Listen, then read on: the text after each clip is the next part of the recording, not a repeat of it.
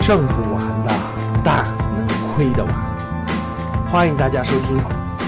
最近三年已经是大转弯了，各位，不是二零二零年大转弯，也不是二零一九年大转弯。我以前讲过，我二零一八年就讲过，我是从二零一七年底到二零一八年开始大转弯。以前我就讲过。往这看，二零一七，你看这些房子的这些城市的最高点，你看这城市的最高点啊，廊坊，廊坊是北京郊区对吧？廊坊比二零一七年四月份的最高点跌了百分之四十六点九，青岛比二零一八年七月份跌了百分之二十二点八，天津比二零一七年三月份跌了百分之二十一点八。以前格局游学游学班的时候，有个天津的学员，天津有四套房产，来格局参加学习的时候是二零一七年九月份，当时天津的房价四万块钱，问完我了，我就跟他说，我说卖两套，至少卖两套，他就听我的了，他听我的了，四万块钱左右卖了两套房子出手，后来换成合适的基金，合适的这个公司，一八年一九年就跟我说，太感谢赵老师了，现在房天津房价跌到两万二去了。四万多出手的，现在两万二。他说：“我现在如果翻回手，翻回头来，我能买六套，能多买两套，就因为四万多出手了。现在天津很多房子跌了两万多。肇庆，一八年六月的看，石家庄跌了百分之十八，海口跌了百分之十七点八，济南跌了百分之十点五，北京绝对不是百分之十，北京离这个最高点跌了，绝对不是十五点八。我在北京我很了解啊，跌了百分之二十多，跌了百分之二十多，北京离这个最高点跌了百分之二十多啊。”西双版纳咱就不说了，保定什么北海、郑州、中山就不说了啊，比一八年的八月份的最高点都是往下的。这三年很多城市都有拐点，不是说每个城市，不是每个城市啊，很多城市都出现了大拐弯。我相信上海也同样下跌了，上海也同样下跌了，深圳是涨，上海跌了。然后呢，这个，然后呢，这个，这个，这个，这个，这个，这个，往下看，这是现实情况。哎，我问你们，教室里各位，你们城市过去一年，你们城市房价下跌的打个一，就你们城市就是确明明显显下跌的打个一，上涨的打个二。不同的城市不一样，我说了，深圳、杭州这本来就在涨啊。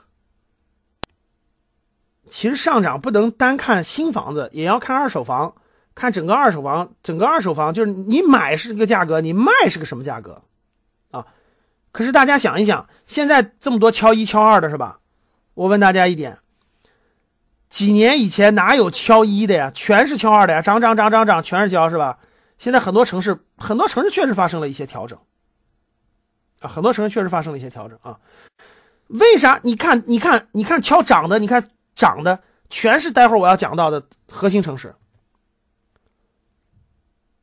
看这儿，这是这是中国的这个梯队的城市，一线城市，你看现在这个户均价吧，单套房子的这个户均价，户均价，大家看这张图啊，这张图是比较那啥的，基本上涨的城市都是什么？西安啦、杭杭州啦、深圳啦、西安啦、成都啦，对吧？然后什么那个东莞啦，呃。就是这种特别核心的城市吧，嗯，好来大家看，看这张图，这是不同的城市的这个房屋的这个均数、中位数、低位数和高位数。咱们看这个这个统计数据还是比较客观的啊。大家看这，谁说唐山涨疯了？唐山涨疯了，赶紧卖啊！哼，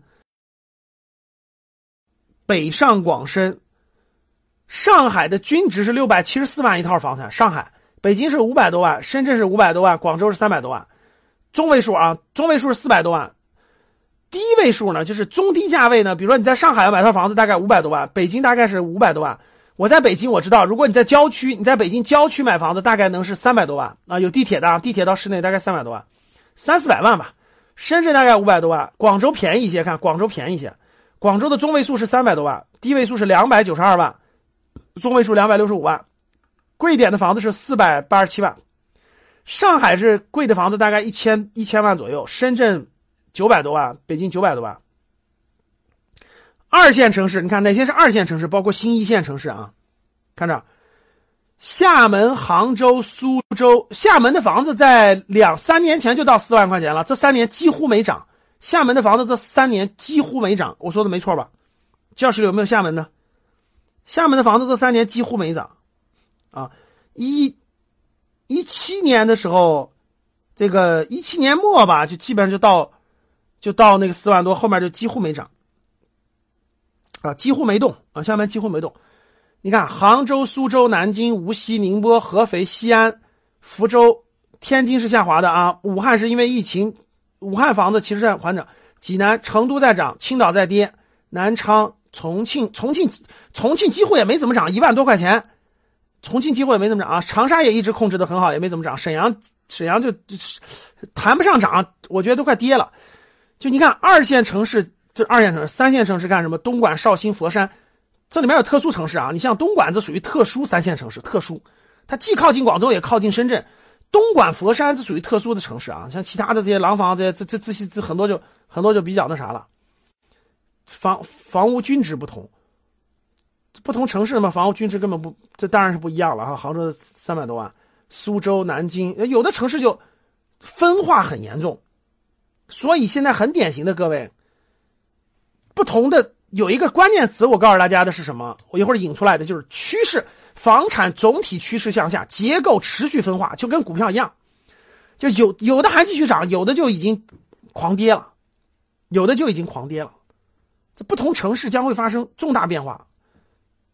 一二线城市相对还是比较好的，对吧？一二线城市相对比较好的，最核心的就是中国的六大核心区吧，各位，六大城市群，这可能这是最有，这六大城市群是最有保障的，这个这个就是。最有这个购买力和人人口流动这种情况的这种区域，粤港澳大湾区大家都知道，粤港澳大湾区是第一个，长长三角地区、京津冀地区、成渝地区、长江中游地区，这是全中国最有经济潜力的五个区域。如果你是生活在这五个区域的各位，那肯定是潜力无限。未来中国绝对不是小城市更有发展潜力，而是这五个圈。城市圈最有发展潜力，这点你能听懂吗？各位，认同不认同？教室里生活在这五个圈的打一，不在这五个圈里的打二。今天的节目就到这里吧。如果你想系统学习财商知识，提升自己的理财能力，领取免费学习的课件，请添加格局班主任。我们下期见。